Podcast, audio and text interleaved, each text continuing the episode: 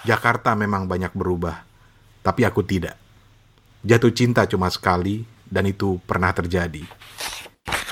Kritik dilarang tanpa alasan, dituduh subversif dan mengganggu keamanan, maka hanya ada satu kata, lawan. Kesalahan adalah jalan sunyi menuju kesalehan. Berbaju pun terasa telanjang sejak kau terkelupas. Tuhan berkata, dan itulah satu-satunya nomor yang tak pernah kau sapa.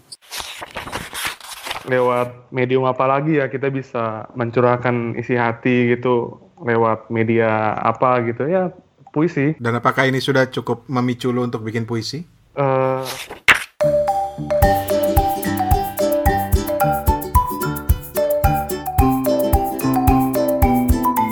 Halo, Assalamualaikum, apa kabar? Kepo Buku kali ini masih membahas soal puisi yang merupakan kelanjutan dari episode minggu lalu yang membahas soal buku-buku puisi Joko Pinurbo. Kali ini kita akan membahas soal buku puisi secara umum masih bersama dua tamu kita dari minggu lalu yaitu Budi Winawan dari podcast Sebait Kopi Secangkir Puisi dan Heru Herlambang dari podcast Puisi dan Podcast.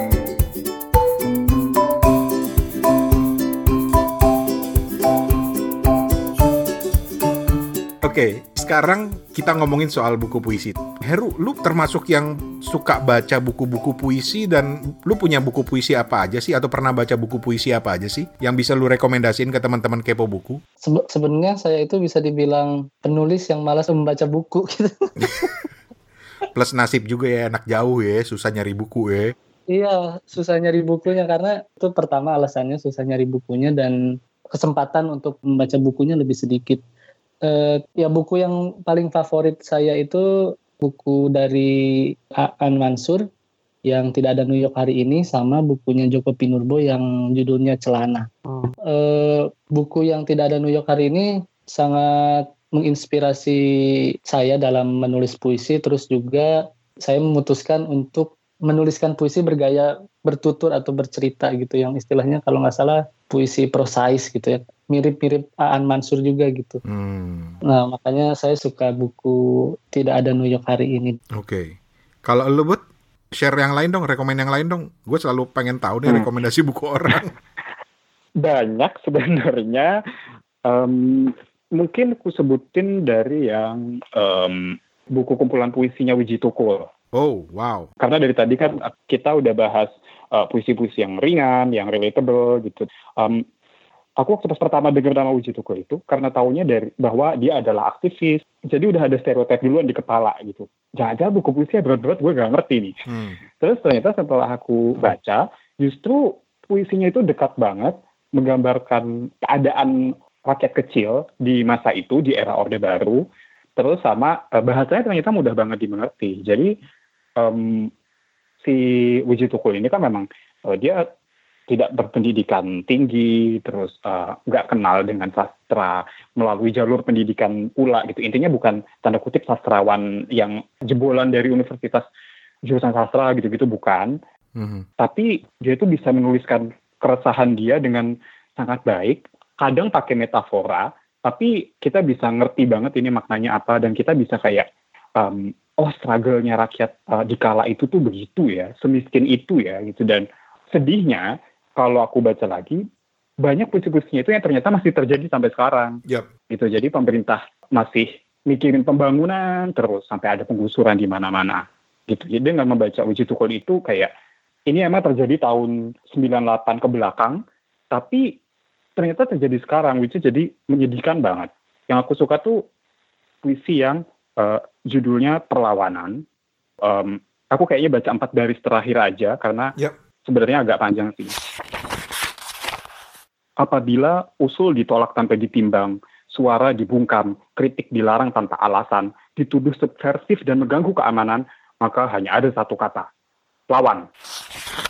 Jadi itu tentang ya kayak, dulu kan pemerintah anti kritik kan, mm-hmm. Fungsi itu ya menceritakan tentang itu, tentang pemerintah yang anti kritik dan bahwa suara rakyat itu nggak bisa dibungkam. Banyak uh, dari kumpulan puisinya dia yang menceritakan tentang itu gitu terus uh, buku puisi kedua yang kurekomendasikan itu buku puisinya Norman Erikson Pasaribu judulnya Sergius Mencari Bakus itu romance juga, cuman kayak ini romance antara dua laki-laki. Jadi uh, aku baru merasa bahwa oh aku bisa relate di sini ini puisi romance yang paling relatable buatku karena aku juga mengalaminya gitu. Enggak mengalaminya siapa ya? Karena aku juga uh, identitas orientasi seksualku juga sama dengan Norman dengan orang-orang yang mm-hmm. uh, dia ceritakan di sini yang adalah diri dia sendiri juga sih. Mm-hmm. Uh, puisi yang berkesan buatku itu judulnya Eratum. Aku juga nggak tahu itu artinya apa. Eratum. Mm-mm. Double R. Oke. Okay itu isinya tentang gimana dia apa sih yang gue pikirkan dulu ketika gue memilih lahir di tubuh ini gitu uh, gimana uh, gue nggak suka cewek sukanya bolos pelajaran olahraga terus uh, diusir dari rumah terus dikatain banci sama bapaknya dan nggak boleh pulang lagi hmm. ke rumah gitu gitu dan itu kan dialami oleh hmm. uh, komunitas LGBT kan di mana-mana apalagi di Indonesia hmm. dan itu menang di sayembara manuskrip buku puisi DKJ Dewan Kesenian Jakarta tahun 2015 gitu. Jadi aku agak wow ternyata temanya sensitif kayak gini di tahun 2015 bisa diapresiasi ya gitu dan relatable pula buat aku pribadi. Jadi aku merasa ini bagus aja dan orang perlu baca ini supaya lebih tahu struggle-nya kita kita tuh gimana sih gitu. Oke. Okay. Terus buku yang ketiga itu ini sama juga temanya uh, kayak apa tentang homoseksualitas juga, cuman hmm. agak lebih gimana ya? Hmm, lebih well judulnya The Great Fairy Ritual. Jadi uh, lebih apa ya? Lebih uh, ada bumbu-bumbu fantasinya. Hmm. Kayak ada unsur-unsur alamnya, ada unsur hmm. bebungaannya, ada unsur magicnya. Memang aku pribadi merasa oh, ini puisi-puisi yang magical dan ini dalam bahasa Inggris. Jadi secara pemilihan kata justru aku merasa ini jelas gendernya karena si penulisnya laki-laki lalu uh, ketika membicarakan orang dengan sudut pandang orang ketiga mm-hmm. Kan uh, jadinya he kan yeah. kalau di Indonesia kan cuma ada dia jadi agak ambigu cuman untungnya kalau di uh, puisinya Norman itu pun masih bisa jelas sih cuman di bukunya Cray ini yang di The Great Fairy Ritual itu batas gendernya jelas karena dia menggunakan he sebagai kata ganti. Wow. Itu dan dia juga sama menceritakan struggle tentang sebagai seorang kayak gimana tapi dalam bahasa Inggris uh, pun kalau ada perumpamaan kita masih bisa lihat bahwa ini jelas maknanya apa sampai nggak cuma keluarga tapi ke uh, ranah spiritual juga perjalanan spiritual dia gimana itu ketika uh, sebagai seorang homoseksual terus yang bagus dia uh, cara nyusun puisinya itu nggak semuanya di uh, rata kiri atau rata kanan jadi ada yang kayak baris pertama di kiri, kedua agak ke kanan, agak ke kanan, agak ke, ke kanan sampai mojok, terus balik lagi, balik lagi, balik lagi gitu. Ada yang sampai ngelingker-lingker gitu. Jadi beneran kayak bermain banget dengan baris. Hmm. Dan ada gambar ilustrasinya. Mungkin bakalan ngingetin kita sama Rupi Kaur yang lagi populer. Apa tuh? Rupi Kaur. Oke. Okay. Rupi Kaur itu juga kan dia uh, bestseller, terus buku puisi yang ada ilustrasinya. Cuman kalau Rupi Kaur itu ilustrasinya serupa doodle, kalau uh, Ray ini apa ya abstrak tapi nggak doodle gitu. Jadi lebih apa ya, lebih jadi gitu bentuknya. Abstrak tapi lebih jadi. Oke. Okay. Dan ukurannya mungil gitu, jadi enak aja. Buat ini buku, itu buku favorit aku tahun uh, 2019. Sekali lagi, tadi yang terakhir bukunya, judulnya. Jadi buat yang lagi dengerin nih, nggak usah sibuk nyatet, nanti gue taruh semuanya di di show notes ya. Jadi tinggal klik aja gitu ya. Tadi yang terakhir judulnya apa, Bud? Yang lu refer tadi terakhir? The Great Fairy Ritual. Karya? Karya Cray. Uh, spellnya K-R-A-I-E. Cray. Agak susah nama. Oke. Okay. Mm -mm waktu gue pertama kontak kontakan sama Budi dia cerita dia banyak buku puisinya jadi kalau gue biarin dia cerita di sini ini tiga jam nih baru dapat semua nih daftar buku puisinya tapi oke okay, uh, eh, lu bisa kontak lebih jauh nanti karena kita saling mencoba berbagi uh, eh, gue sendiri dari sekian banyak ya sama lah ya bacaan kita yang kontemporer yang baru-baru ya sama ya kurang lebih ya. Uh, Aan Mansur kemudian Sapardi Djoko Damono pastinya. Hujan Bulan Juni itu klasik udah gua beli beberapa kali sampai lecek-lecek sekalian gitu ya. Tapi ada satu buku yang berkesan dan Steven nanti gue juga minta referensi lu ya rekomendasi lu Evan ya. Ada satu buku yang sampai sekarang nempel gue nggak tahu kenapa ini buku karena uh, dari Aris Nugraha dan Ari MP Tamba Judulnya Catatan Gunung Sahari. Ini tahun 1993. Hmm. Setelah eh, Pak Sapardi ini buku puisi kedua yang bener-bener gue beli. Selama ini gue minjem-minjem gitu loh. Eh, gue suka banget puisi-puisinya mungkin karena buat gue puisi itu bagus ketika berhasil memunculkan visual di kepala gua. Entah itu tempat entah itu orang entah itu suasana hati yang tiba-tiba muncul jadi visual di kepala gua itu gue suka. Jadi itu rekomendasi gue. Catatan Gunung Sahari Aris Nugraha tahun 1993 Em, ada banyak puisinya yang keren tapi yang paling gue suka itu jatuh cinta cuma sekali. Cinta lagi cuy mungkin karena karena zaman zaman gue kenal buku ini eh, ya zaman zaman lagi muda-mudanya itu rekomendasi dari gue selain tadi tentu saja semua buku-bukunya Sapardi Joko Damono itu wajib dibaca Mau tanya dulu nih, Bang Rane. oke Yang Gunung Sahari ini dibeliin atau beli sendiri waktu itu? beli dong gile lo Gimana tuh ceritanya? Jadi ada temen ngirimin gua salah satu puisinya, yaitu Jatuh Hmm. Cinta Cuma Sekali ini. Simple sih, gue bacain cepat aja ya. Angin menyeret mendung, menggoyang beringin di seberang jalan. Daun keringnya gugur berhamburan di Otista Raya. Lagi-lagi aku ingat kamu. Waktu memang cepat berlalu, Jakarta memang banyak berubah. Tapi aku tidak. Jatuh cinta cuma sekali, dan itu pernah terjadi. Ini gua hafal loh, gua nggak baca. Oh, Emang sweet banget sih puisinya, sweet Eh, banget. sweet banget. Kalau gue kata kuncinya itu yang bener-bener nempel di gua itu adalah daun kering gugur berhamburan di Otista Raya. Karena gue masa-masa kuliah gue tuh sering juga main-main ke sana, walaupun gue kuliah di Depok, tapi gue tahu suasana di sana dan itu trigger di kepala gue dan itu sampai sekarang gue hafal. Akhirnya gue beli satu bukunya gitu loh. Ah, Gitu. Ah, Gantian apa? enggak enggak masih masih masih mau ngulik nih. Oh, Oh, berarti gara-gara satu puisi itu terus Bang Rane akhirnya memutuskan untuk mendukung si penulis gitu, si penyair dengan beli buku Iya. dia gitu. karena gue merasa eh jangan-jangan ada puisi lain karya dia yang keren gitu walaupun setelah gue baca akhirnya Ah, ah. tetap gue menganggap ini yang paling keren gitu karena buat gue itu apa ya buat gue tuh grafis banget gitu loh puisi itu buat gue harus grafis banget makanya ketika gue udah di Jepang gue sempet bela-belain belajar yang namanya haiku dengan sok taunya walaupun gue nggak bisa bahasa Jepang gitu Hmm. karena buat gue haiku tuh grafis banget visual sorry bukan grafis visual banget Terus terus aku jadi jadi jadi penasaran ya. Aku pengen nanya ke kalian bertiga gitu. Ketika membaca buku puisi ataupun puisi dalam bahasa Indonesia ataupun bu- puisi dalam berbahasa asing, yang paling kalian suka itu yang mana kira-kira? Yang kalian temui sehari-hari gitu. wah Kalau memang ada yang ada yang kalian suka itu kenapa gitu? Ataupun malah kalian lebih memilih aku lebih cinta bahasa Indonesia gitu. Itu pun kenapa gitu. Mungkin dari Mas Heru nih.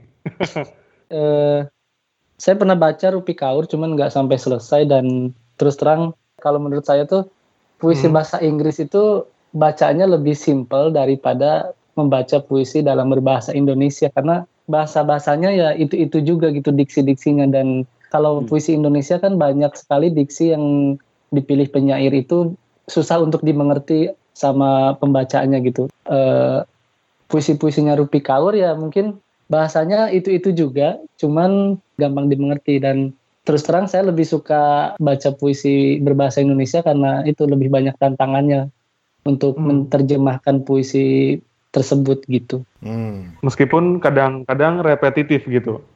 Iya. Dan ada nih satu lagi buku saya yang buku yang bar- lagi saya baca eh, karangan Adimas Immanuel yang judulnya Di Hadapan Rahasia. Oke.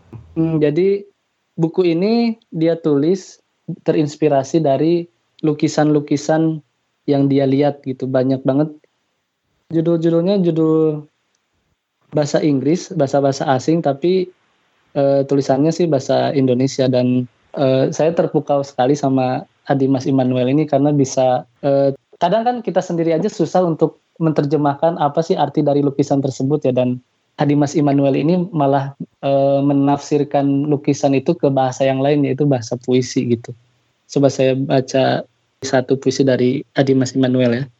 Ya. Judulnya perj- judulnya Perjanjian. Dengan pengetahuan milikku, aku melihat tapi tak menafsir, mengucap tapi tak mengajarkan. Aku telah tanggalkan seluruh pengetahuanku dengan rahasia-rahasia yang menyangga dunia. Dari jalanku, dari jalan setapak kecongkakanku. Ritma tambur dan kecapi tak selaras, tak terhitung, tak terhitung tengkuk yang mengeras. Amsal-amsal tak, ter- tak, tak berbekas. Kesalahan adalah jalan sunyi menuju kesalehan. Berbaju pun terasa telanjang sejak kau terkelupas. Tubuhku bobot yang hilang dalam timbangan niaga. Butiran air terakhir saat kemarau menyelimuti telaga. Tapi Gusti, bukankah setiap jalan selalu punya simpang? Terinspirasi dari lukisan Bertrand Jean Redon Faust and Mephistopheles tahun sem- eh, 1880 itu lukisan 1880 dan di bayangan saya itu gimana dia nulis puisi dengan terinspirasikan lukisan gitu ya Hmm. apalagi lukisan-lukisan zaman dulu kan kadang kita susah menafsirkan itu gimana itu artinya apa dan apa yang ingin disampaikan oleh pelukis tersebut dan di sini Adimas Immanuel malah menerjemahkannya lewat puisi gitu. Ini mirip Don McLean dengan lagu Vincentnya ya, yang terinspirasi dari ngelihat lukisannya Van Gogh. Mm-mm. Kalau teman-teman yang lagi dengerin, coba cari deh judulnya Vincent yang nyanyi Don McLean. Itu ketika kita dengerin liriknya, bahkan gue baca liriknya aja, nggak usah lagunya, itu bener-bener tergambar lukisannya Vincent Van Gogh gitu. Starry, starry night. Paint your palette blue and gray. Look out on a summer's day with eyes that know the darkness in my soul. Shadows on the hills. Sketch the trees and the daffodils. Oh, wow, wow. Oke, kalau buat gue buku bahasa asing, buku puisi sama mungkin sama Heru ya. Gue agak sulit mengapresiasinya, tetapi ketika ditanya ada nggak ya buku bahasa atau puisi lah paling nggak yang berbahasa asing, gue langsung ingat kepada Robert Frost. Eh, judulnya The Road Not Taken. Kenapa tuh? Ya karena buat gue puisi ini paling mudah dipahami bahasa Inggrisnya. Paling nggak buat gue pada masa itu ya. Waktu masa-masa kuliah lah kurang lebih gitu. Pertama kali gue kenalan dengan Robert Frost. Diperkenalkan oleh seorang teman. Bukan kenal dengan Robert Frostnya ya. Dengan puisinya. Karena Robert Frost ini, Robert Lee Frost nama lengkapnya. Itu hidup pada tahun... Dia dia lahir 1874, meninggal tahun 1963. Cuy, gue belum lahir cuy. Apalagi Stephen Budi sama Heru gitu. Tetapi ya itu tadi karena gue suka banget puisinya dan ketika gue browsing di internet gue menemukan apa yang diyakini sebagai Robert Frost in person membacakan puisi The Road Not Taken ini. Kita dengerin kita dengerin. Two roads diverged in a yellow wood, and sorry I could not travel both and be one traveler. Long I stood and looked down one as far as I could to where it bent in the undergrowth, then took the other as just as fair, and having perhaps the better claim because it was grassy and wanted wear. Though as for that, the passing there had worn them really about the same, and both that morning equally lay in leaves no step had trodden black. Oh, I kept the first for another day, yet knowing how way leads on to way, I doubted if I should ever come back. I shall be telling this with a sigh somewhere ages and ages hence.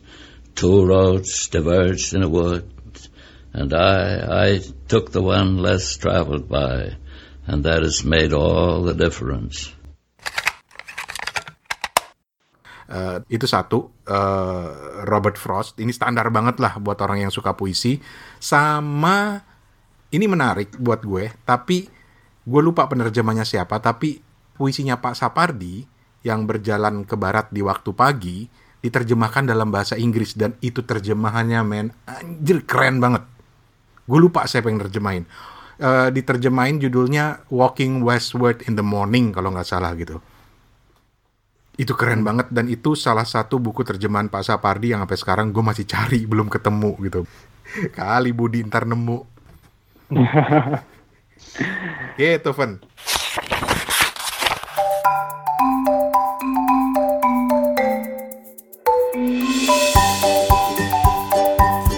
Oke oke. Sekarang ke Budi nih. Hmm. Nah, gimana? Kalau eh, aku tuh eh, dua-duanya sama, Eh, mau bahasa Iya. Indonesia atau bahasa Inggris. Cuman kalau yang dari kurasakan perbedaannya itu puisi berbahasa Inggris itu temanya lebih banyak. Jadi misalnya kayak eh, Rupi Kaur yang tadi diceritain, yang The Sun and Her Flowers itu eh, dia bahas tentang eh, dirinya dia sebagai seorang perempuan, eh, dirinya dia sebagai seorang refugee, pengungsi, tentang dirinya dia sebagai seorang orang Asia, orang India. Itu kan eh, pengalaman sebagai pengungsi itu kan bercerita tentang gimana dia dulu dari negaranya terus ke Amerika. Kalau sebagai orang Asia itu kan secara kultural. Kalau perempuan itu ya biasa tentang isu-isu feminis gitu-gitu kan. Kalau di Indonesia itu temanya ya masih seputar cinta, personal, agama, negara. Tapi ya gitu, nggak apa, masih belum ada yang eh, kayak khasnya itu soal misalnya gitu kayak feminisme atau tentang apa eh, mungkin orang merantau iya tapi gimana ya kan masih di satu negara gitu. Jadi paling cuman dari Sumatera ke Jawa gitu-gitu. Terus eh, atau kayak lebih ke arah romantisme eh, tempat tertentu. Yang paling sering tuh Bandung Jogja. Kalau Jakarta tempatnya orang-orang ngeluh gitu. Udah gitu-gitu lagi. Terus kalau misalnya tentang Indonesia Timur pun tentang eksotisme tempat itu. Gitu. tentang eksotisme alamnya. Terus apa lagi gitu. Gak susah gitu. Aku pribadi belum nemu, menemukan ada apa lagi. Tapi kalau secara bahasa kalau misalnya eh, bahasa Indonesia itu kalau mungkin karena kita penutur eh, utama ya. Iya. kalau kata-katanya repetitif itu nggak ngebo itu tetap nggak ngebosenin gitu. Dan itu tadi juga ada yang bahasa Inggrisnya cuman apa gitu eh, tapi bahasa Indonesia terjemahannya banyak. Tapi pernah aku diskusi dengan teman-teman dari eh, Malam Puisi Jakarta itu eh, open mic juga open mic puisi. Ternyata bahasa Inggris pun juga sebenarnya punya kata-kata yang itu misalnya kalau jalan gitu dalam bahasa Inggris kan ada banyak ada road ada highway ada street gitu dan itu semua tipe jalan yang beda-beda gitu. Di Indonesia kan cuma satu jalan titik gitu. Hmm. gitu. Ada juga yang kayak gitu. Cuman Indonesia sendiri juga sebenarnya banyak juga kan permainan bahasanya. Cuman yang unik sekarang uh, di salah satu open mic lagi namanya Pavilion Puisi itu bahkan ada yang uh, mixed language. Jadi dua-duanya bahasa Indonesia dan bahasa Inggris dalam satu puisi. Uh, orang sekarang kenalnya dengan bahasa Jaksel. Oh, wow. Ada gitu ya? ada. Jadi orang eh, orang di dunia maya kan sering ada ngomong eh, update status apa gitu kan campur-campur kan bahasa Indonesia bahasa Inggris gitu. Nah di puisi ternyata juga ada yang kayak gitu. Cuman kalau yang bentuk tertulis aku pribadi belum nemu. Cuman kalau yang di eh, bentuknya eh, apa pertunjukan maksudnya open mic gitu eh, sering aku nemu. Dan itu jatuhnya bagus.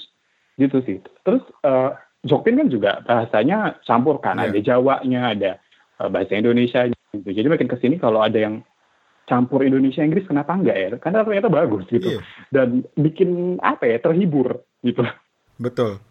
Gue sukanya yang di puisi perjamuan keongguan karena Jokpin juga ada kata bro. Itu keren banget. ya oh dia beliau jelasin waktu di ini waktu di eh, peluncuran bukunya eh, beliau itu kalau menyapa Yesus bro katanya Wow. makanya B-nya kapital Oke. karena beliau dulu sempat di sem- sekolah seminari aku sempat dengerin podcastnya eh, di sekolah seminari itu waktu mau jadi romo beliau sering baca-baca buku puisi ya mungkin di situ tuh jadi kayak akrab Wow. Mudah-mudahan Steven cukup terinspirasi tuh. Gimana, Van? cukup cukup ini ya cukup menggugah gitu tapi eh, belum belum cukup untuk membuat saya untuk menulis puisi. Oke. Kalau itu belum cukup, ini effort kita yang terakhir ya, Bud Her. Hmm. Pembacaan.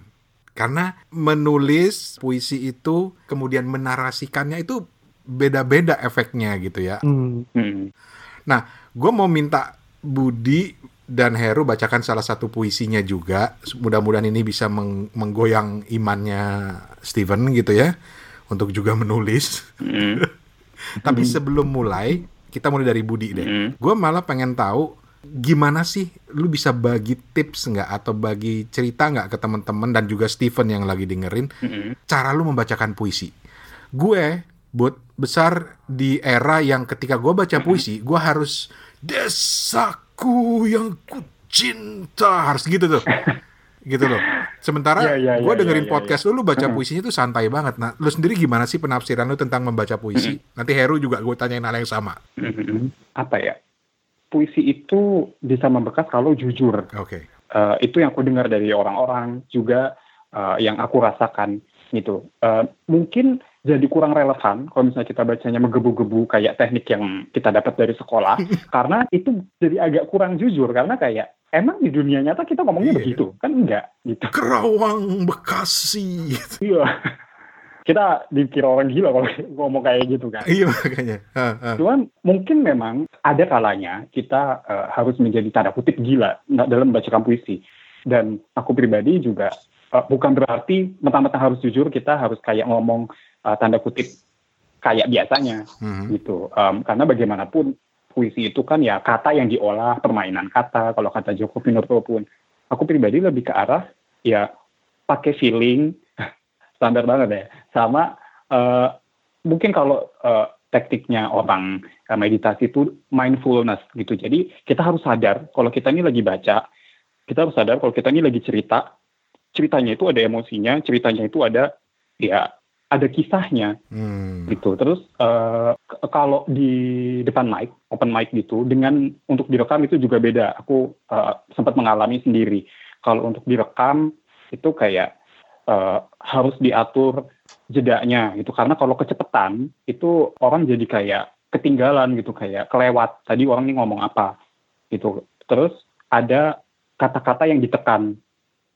Jadi eh, biasanya aku eh, penekannya pada di kata sifat atau eh, subjek orangnya atau eh, misalnya kayak kata yang menekankan itu misalnya eh, sangat sangat kata sangatnya itu ditekan Hmm. gitu jadi eh, permainannya kurang lebih kayak gitu Tapi dengan tetap gaya membaca yang nggak lebay tadi ya. yang jujur Oh, yang jujur. Gue suka istilah tuh. yang jujur Oke. Terus terus berapa kali sih harus harus kita rehearsal lagi gitu sebelum naik ke panggung gitu? Hmm, Berapa kali? nggak tentu ya tapi aku pribadi pertama kali pas record untuk podcast itu sampai 10 kali take pernah didengerin lagi terus kok nggak enak ya tapi nah itulah enaknya teknologi sekarang ya. Kita bisa ngerekam terus bisa evaluasi diri sendiri. Cuman kalau misalnya kita ngerasa nggak enak kita harus eh, kayak cari tahu nggak enaknya itu apa gitu. Jangan nggak enak nggak enak doang tapi nggak bisa jelasin gitu. Karena kalau kita udah tahu nggak enaknya di mana jadi bisa oh ngoreksi gitu. Kalau sekarang eh, paling sering paling sering itu sampai Hmm. lima kali tapi eh, biasanya cuma dua atau tiga kali gitu. itu pun setelah dengerin kayaknya yang tag pertama lebih enak deh gitu. jadi yang dipilih yang tag pertama gitu kalau untuk maju ke eh, panggung open mic itu ya at least 15 menit sebelum dipanggil Hmm. Kalau Heru sendiri gimana Her? Kalau lo membacakan puisi? Kalau Budi ini kayaknya udah udah terbiasa ya selain podcasting dia juga udah terbiasa open mic tampil gitu ya Bud ya di panggung gitu. Kalau Heru gimana Her? Saya juga pengen nyoba open mic nih nanti kalau pulang Asik. kayaknya nih. Kita bikin aja yuk.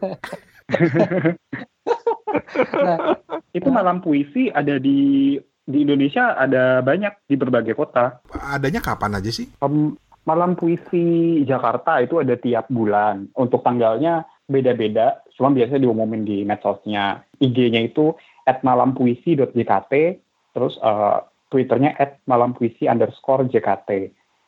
Terus kalau yang rutin itu, maksudnya rutin harinya itu Pavilion Puisi namanya. Itu di Petogogan. Itu eh, mereka tiap Sabtu terakhir, tiap bulan. Oke. oke, mudah-mudahan bisa ketemu. Lanjut Her. Oke, jadi kalau saya sih prosesnya kayak pertama kayak nulis kasar puisi dulu di kayak tadi yang kalau ada ada apa ada inspirasi saya nulis kasar dulu terus Hmm. eh, saya coba sekalian take di depan recorder terus saya dengerin lagi. Kalau misalkan memang enak untuk didengar, saya lanjut. Kalau nggak enak, kadang saya ulang recordernya atau juga kadang saya coret puisinya ganti lagi dengan kata-kata yang lain, terus dibenerin lagi kata-katanya atau disusun lagi puisinya gitu. Hmm. Dan kesulitan saya sih kadang ada beberapa puisi saya yang saya sendiri susah untuk mengekspresikannya gitu. Misalnya, misalnya. Ada satu puisi yang saya minta teman saya untuk bacain yang judulnya Gemerisik Daun. Dan pada saat dia membacakannya itu kena banget sih dan dia cewek ya. E, kena banget pas dia baca. Memang dia seorang itu ya, seorang penulis puisi juga sama pembaca puisi juga makanya pas saya kasih dia puisi saya terus dia langsung take kirim ke saya langsung kena banget itu e, bacainnya gitu. Dan kadang juga kalau misalkan memang moodnya nggak dapet, saya dengerin soundtracknya dulu, baru saya bacain puisinya gitu. Wah, ini menarik nih. Jadi lu bisa juga dapetin mood dari dengerin soundtracknya ya? Iya, saya kadang pilih dulu soundtracknya uh, yang mana, misalkan baru saya bacain puisinya. Tapi gitu. gaya lu gimana, uh, Her? Lebih kepada datar tapi menjiwai atau lebih meledak-ledak uh, atau gimana? Kalau lu lebih suka gaya yang gimana sih baca puisi? Nah, uh, kalau yang saya lihat ya sebenarnya puisi itu ditulis dari uh, gaya bicaranya si penyair sendiri. Bisa dilihat mungkin cara Pak Sapardi ngomong sama puisinya hampir sama. Mm-hmm. Cara mm. Jokin berbicara sama puisinya juga hampir sama. Gitu juga mungkin penyair yang lain. Mungkin penyair-penyair kayak Kairil Anwar juga memang mungkin dibacakannya secara menggebu-gebu. Mungkin pada saat dia menuliskan puisi itu memang pada saat itu dia memang perasaannya meluap-luap gitu. Mungkin ya.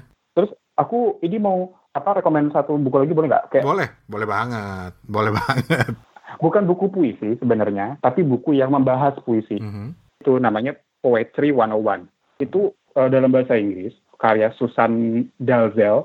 Jadi setelah aku baca ini, justru aku jadi kayak makin pengen lagi ekspor uh, jenis bacaan puisi yang baru, uh, coba ekspor nulis-nulis uh, yang lebih kekinian, lebih berani mm -hmm. gitu. Karena uh, di sini itu banyak banget ragamnya termasuk kayak tadi Heru bilang apa ada puisi yang menggambarkan lukisan gitu. Ternyata itu tuh ada udah dari dulu banget kalau di luar negeri sana. Kalau di Indonesia mungkin aku nggak tahu. Cuman ternyata itu udah dari lama banget. Dan puisi kontemporer yang menggunakan kata-kata kekinian itu di luar negeri juga udah uh, apa udah dari lama banget tahun 1800-an kalau nggak salah. Jadi uh, dalam hal ragam jenis puisi setelah aku baca ini tuh kayak ternyata Indonesia lumayan ketinggalan ya. Karena kita hmm. terlalu strict sama rules gitu.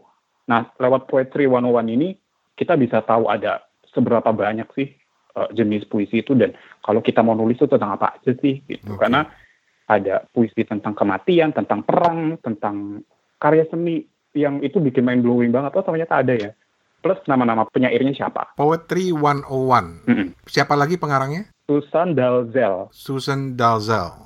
L yang belakangnya double. Oke. Okay.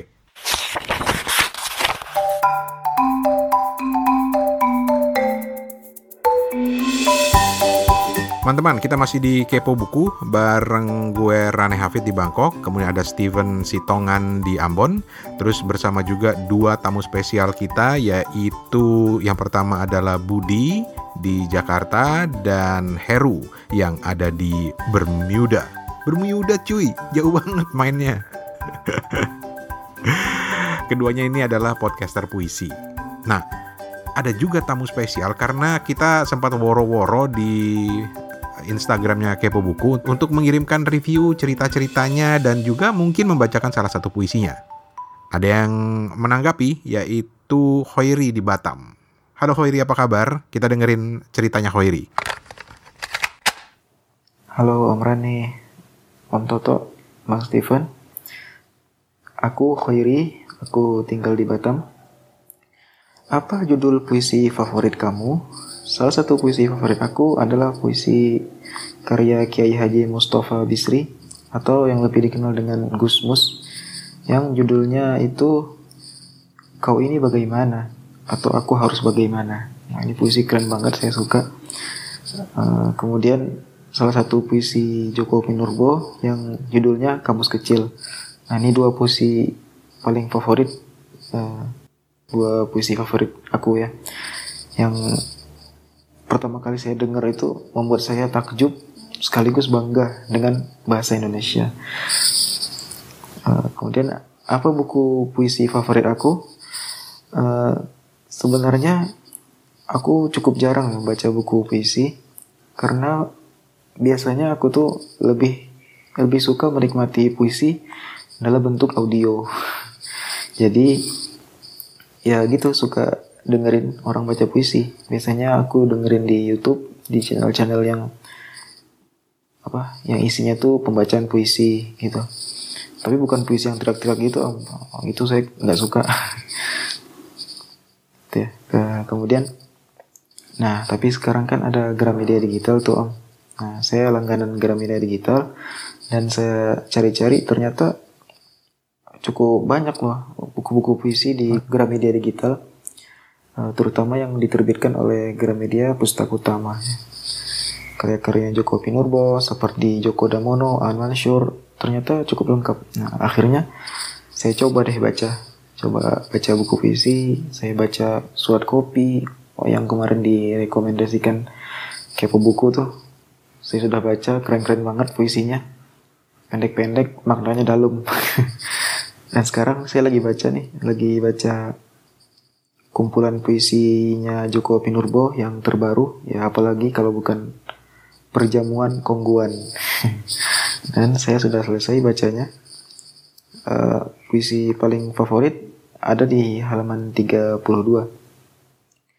yang di situ judulnya judulnya doa orang sibuk yang 24 jam sehari berkantor di ponselnya. Tuhan, ponsel saya rusak dibanting gempa. Nomor kontak saya hilang semua. Satu-satunya yang tersisa ialah nomormu. Tuhan berkata, dan itulah satu-satunya nomor yang tak pernah kau sapa. Wah, ini keren banget nih. Saya suka, paling suka. Ini favorit. Mungkin sekian dulu. Terima kasih. Ya itu tadi Hoiri di Batam. Bagi yang masih penasaran, pengen ikutan, nggak usah takut-takut, silahkan rekam aja suaranya seperti Hoiri tadi dan kirim ke kita. Kalau bisa sih lebih dekat dengan mikrofon dan cari tempat yang agak sepi. Nah setelah direkam, kirim aja ke suarane at gmail.com atau ke email baru Kepo Buku yaitu timkepobuku at gmail.com timkepobuku at gmail.com atau ke WhatsApp 0878 78 lagi 505012 0878 78 505012 Sekarang kita lanjut lagi.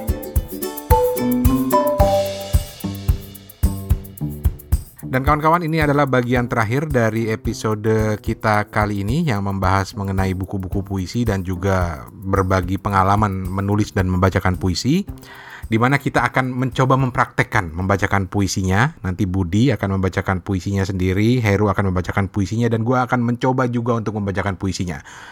Steven dan Toto suatu saat akan kita tagih juga, ya nggak Bud? Her. kita akan mulai dengan Budi Winawan dari podcast Secangkir Puisi Sebaik Kopi dengan salah satu puisinya, Reinkarnasi.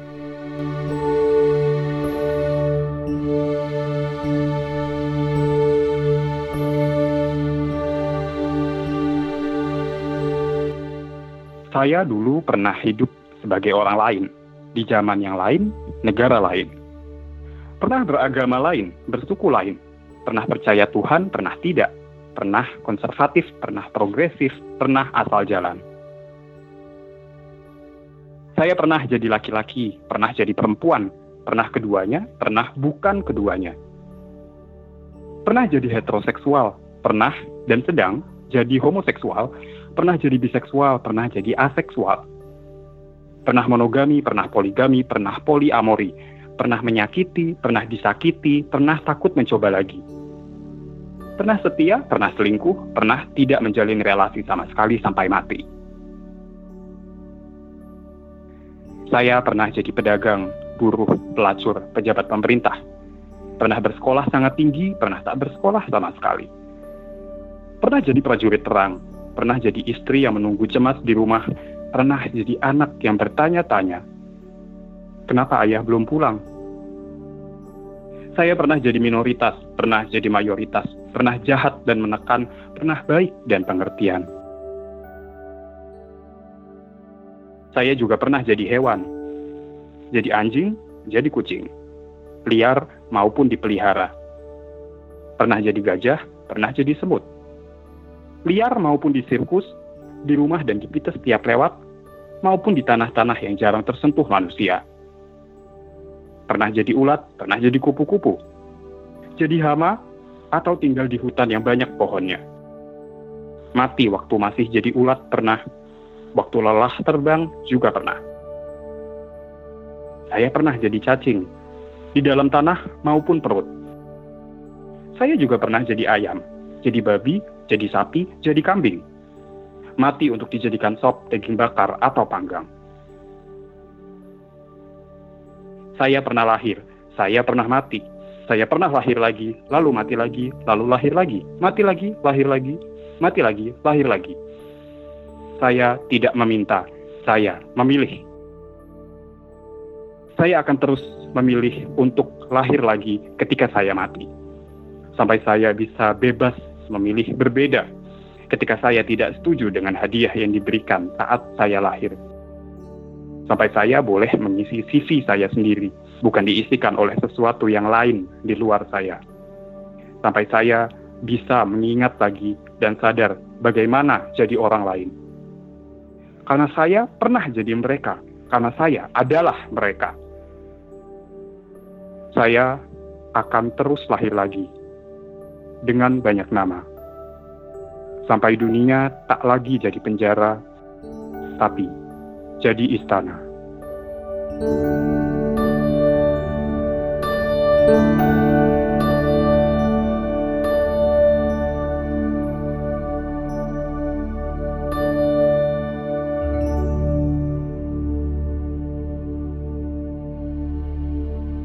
Terima kasih.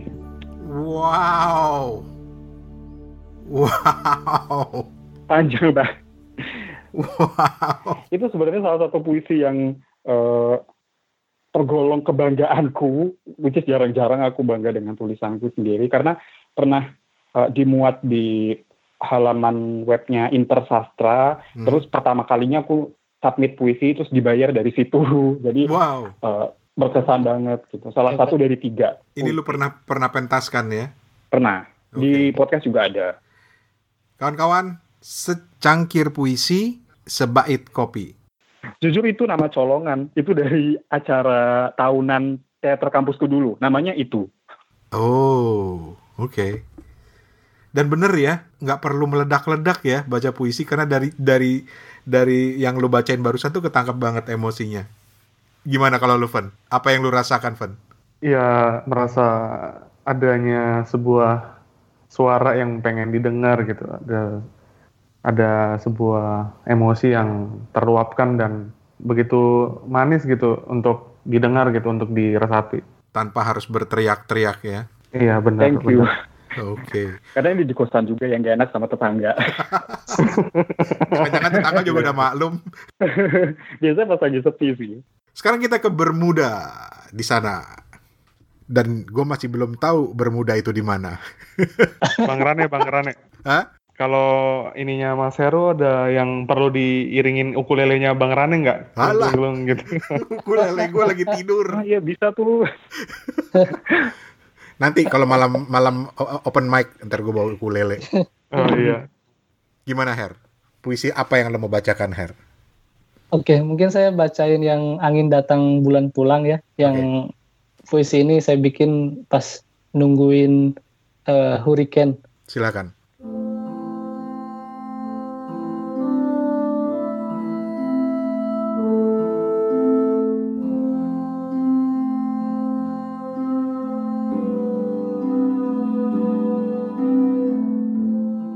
Angin katanya akan datang untuk memfanakan semua. Dan bulan akan pulang sembunyi di kamar yang tidak pernah ditidurinya. Di kamar itu tidak ada lampu yang bisa menerangi terangnya. Tidak ada selimut yang bisa menghangatkan sunyinya. Tidak ada kipas angin yang menari ke kanan dan ke kiri mengibaskan lembar per lembar halaman buku berjudul Bagaimana Cara Mendekatkan Waktu yang belum sempat dibacanya. Pagi ini, hari Senin, bulan masih terlihat berhadap-hadapan dengan mentari.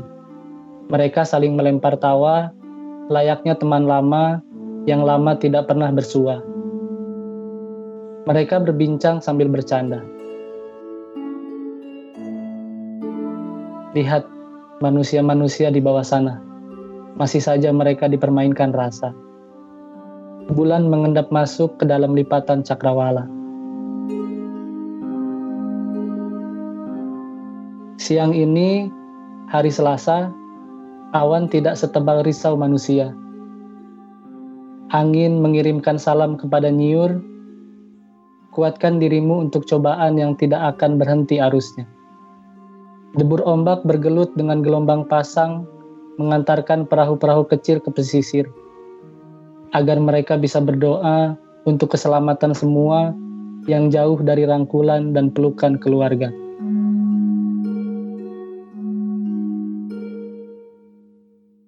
Sore ini, hari Rabu, angin membisikkan gemuruhnya.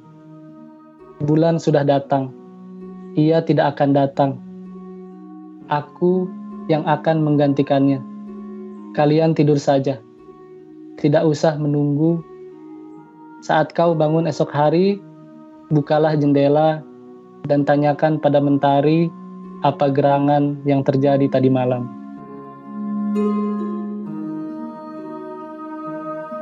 September 2019.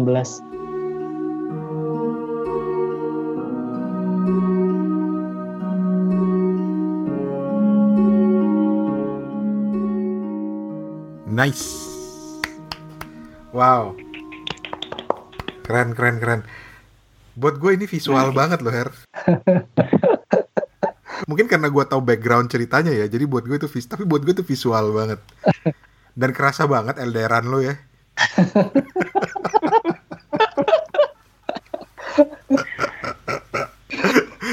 Gimana gimana gimana Steven Steven Ya apa benar-benar kayak Bang Rane gitu, benar-benar tersampaikan ya Bang ya. Yoi.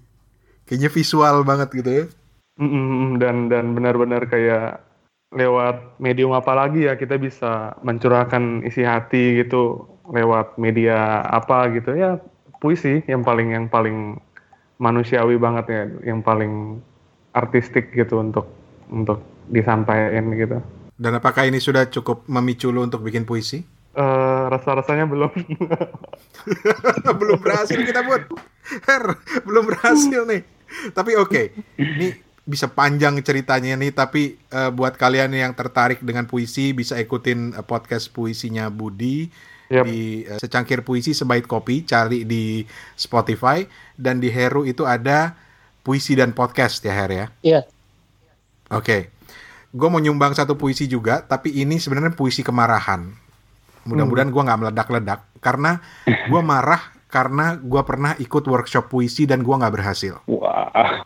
Dalam berhas dalam artian, gue nggak pernah bisa paham akhirnya.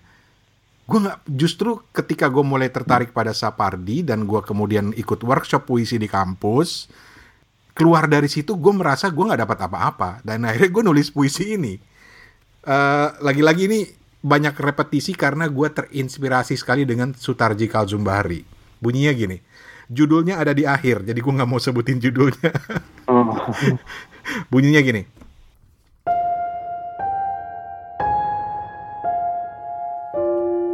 Demi memaknai kata, aku mengatai makna.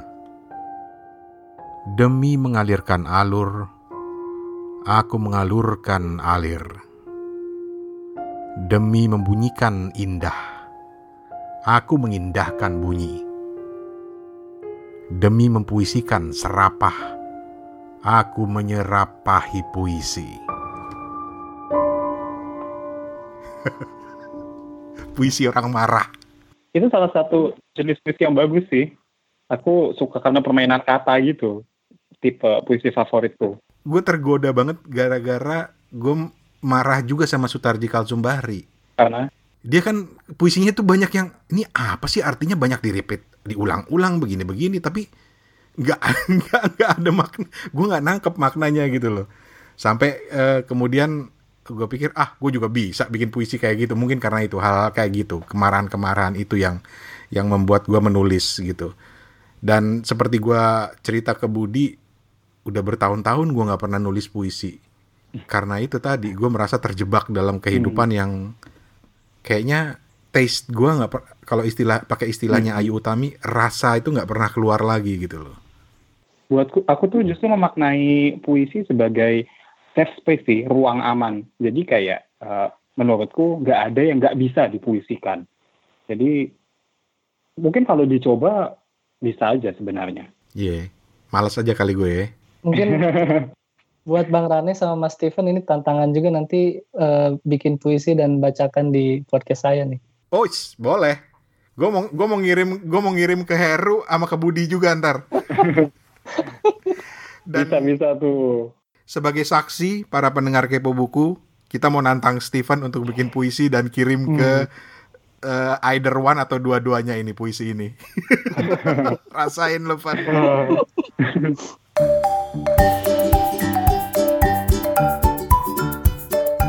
Oke. Okay.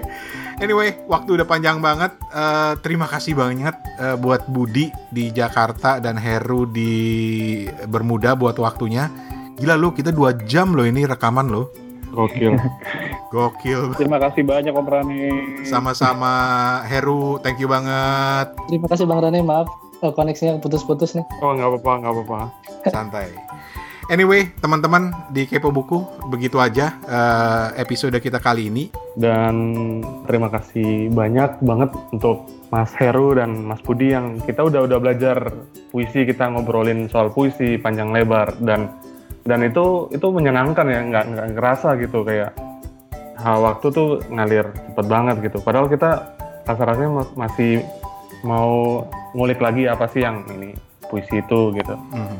um, sekian kepo buku kita minta juga rekomendasi buku-buku puisi yang menurut kamu ini bagus nih untuk kita tahu nih kita pengen dengerin review dari kalian uh, silakan kirim di WhatsApp-nya Bang Rane di 087878505012 atau email mana Van?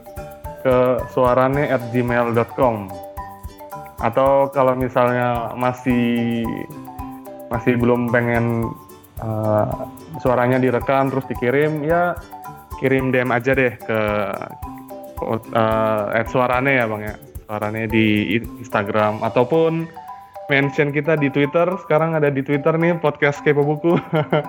Di mana ya bang? Kepo underscore buku. Oke, ditunggu followingnya dan mention mention lah. Ini Bang Rane biar kita jadi apa ya bisa bikin thread gitu ya, bikin thread buku puisi Asik. gitu. Siap. Uh, uh, sekian dari kita. Budi, sekali lagi makasih banget, Bud. Makasih Om Rani. Sama-sama. Heru, terima kasih sukses di Bermuda sana, Heru. Makasih banyak Bang Rani, Mas Steven. Iya, iya, ditunggu kiriman-kirimannya ya. Kiriman apa ini? kiriman apa ini? Kiriman. Jangan kiriman badai. uh. Oke, selamat malam semuanya. Selamat, selamat pagi. Selamat malam. Oke, bye bye. Ya.